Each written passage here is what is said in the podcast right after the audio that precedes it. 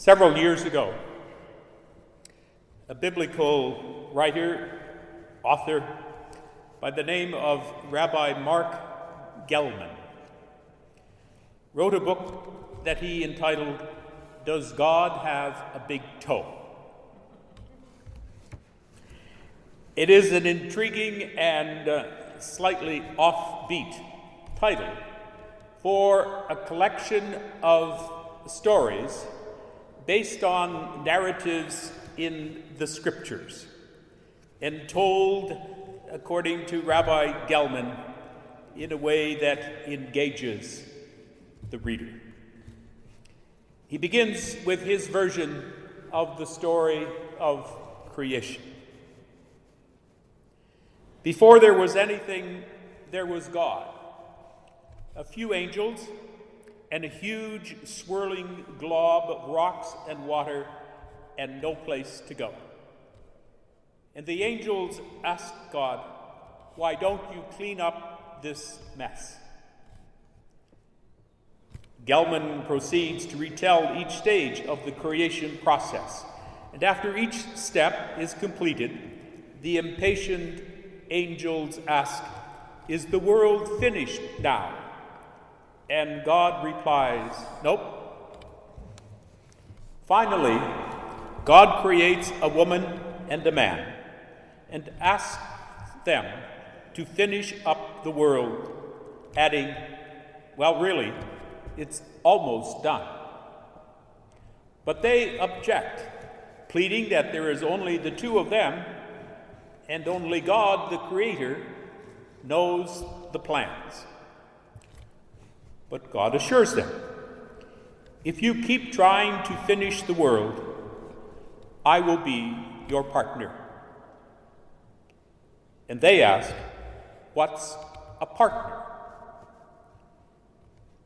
And God describes a partnership like this A partner is someone you work with on a big thing that neither of you can do alone. If you have a partner, it means that you can never give up because your partner is depending on you.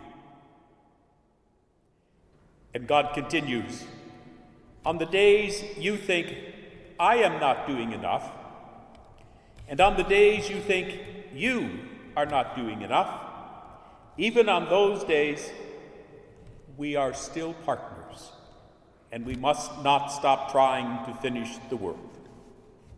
And that's the deal. This time, when the angels ask if the world is finished, God says, I don't know. Go ask my partners. In the reading from Exodus for today, we discover another insight into this remarkable partnership between God and the people of God. God announces through Moses that the people can depend on God to be merciful and gracious, slow to anger, rich in kindness and fidelity. Who would not want to live and work alongside such a partner, such a God. And Moses responds, If I, and Mo- Moses surely means all the people, if we find favor with you, do come along in our company.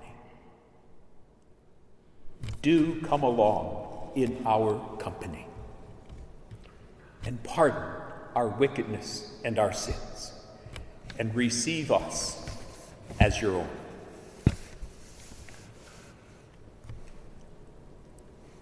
We need to let those words resonate in the ears and hearts and attitudes of all of us in these days. Pardon our wickedness and our sin. But do come along in our company. The theology of Trinity Sunday states that we celebrate the mystery of God as a communion of three persons. But such a communion makes no sense either in the way of God or in the ways of our life. If that communion is not expressed in the witness of our being in communion with all of the people of God, then what is it for?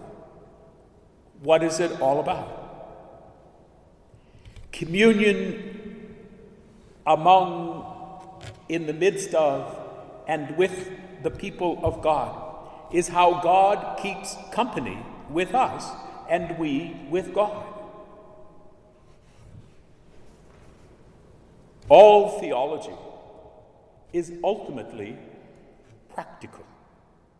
The mystery of God is never for its own sake, it's always for the sake of building up the reign of God on earth, in every nation under heaven, in every heart, with every color, on every tongue, and within every body that bears the image of that God.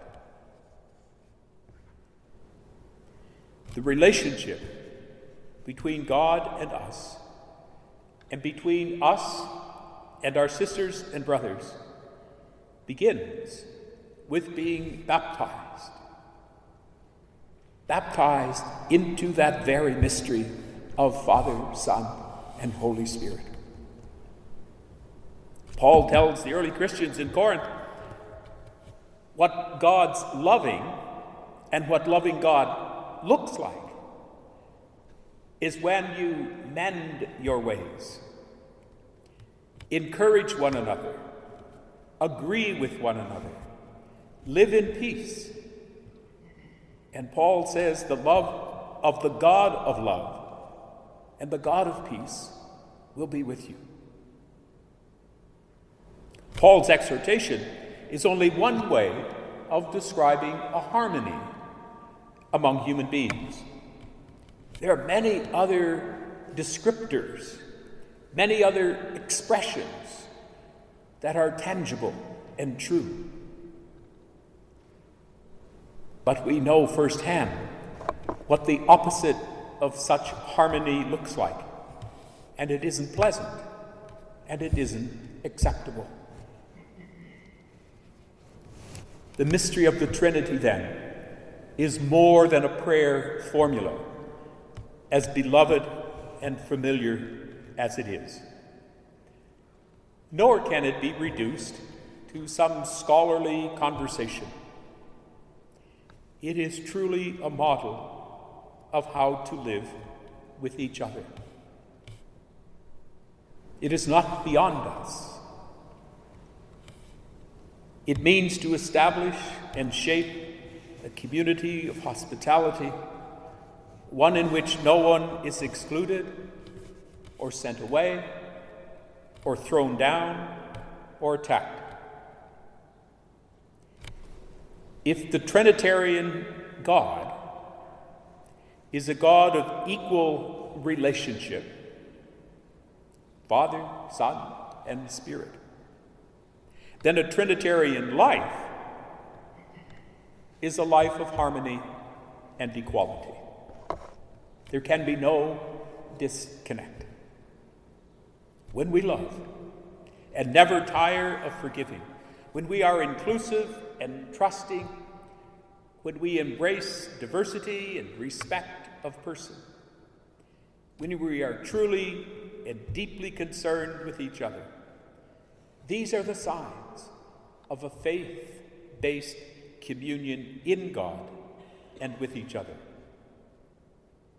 It is not a mere mystery or only a mystery. It is a real and palpable energy of the heart. So perhaps the question that we might ask on this Feast of the Trinity is not who is God? But how is God for us? And how are we for God?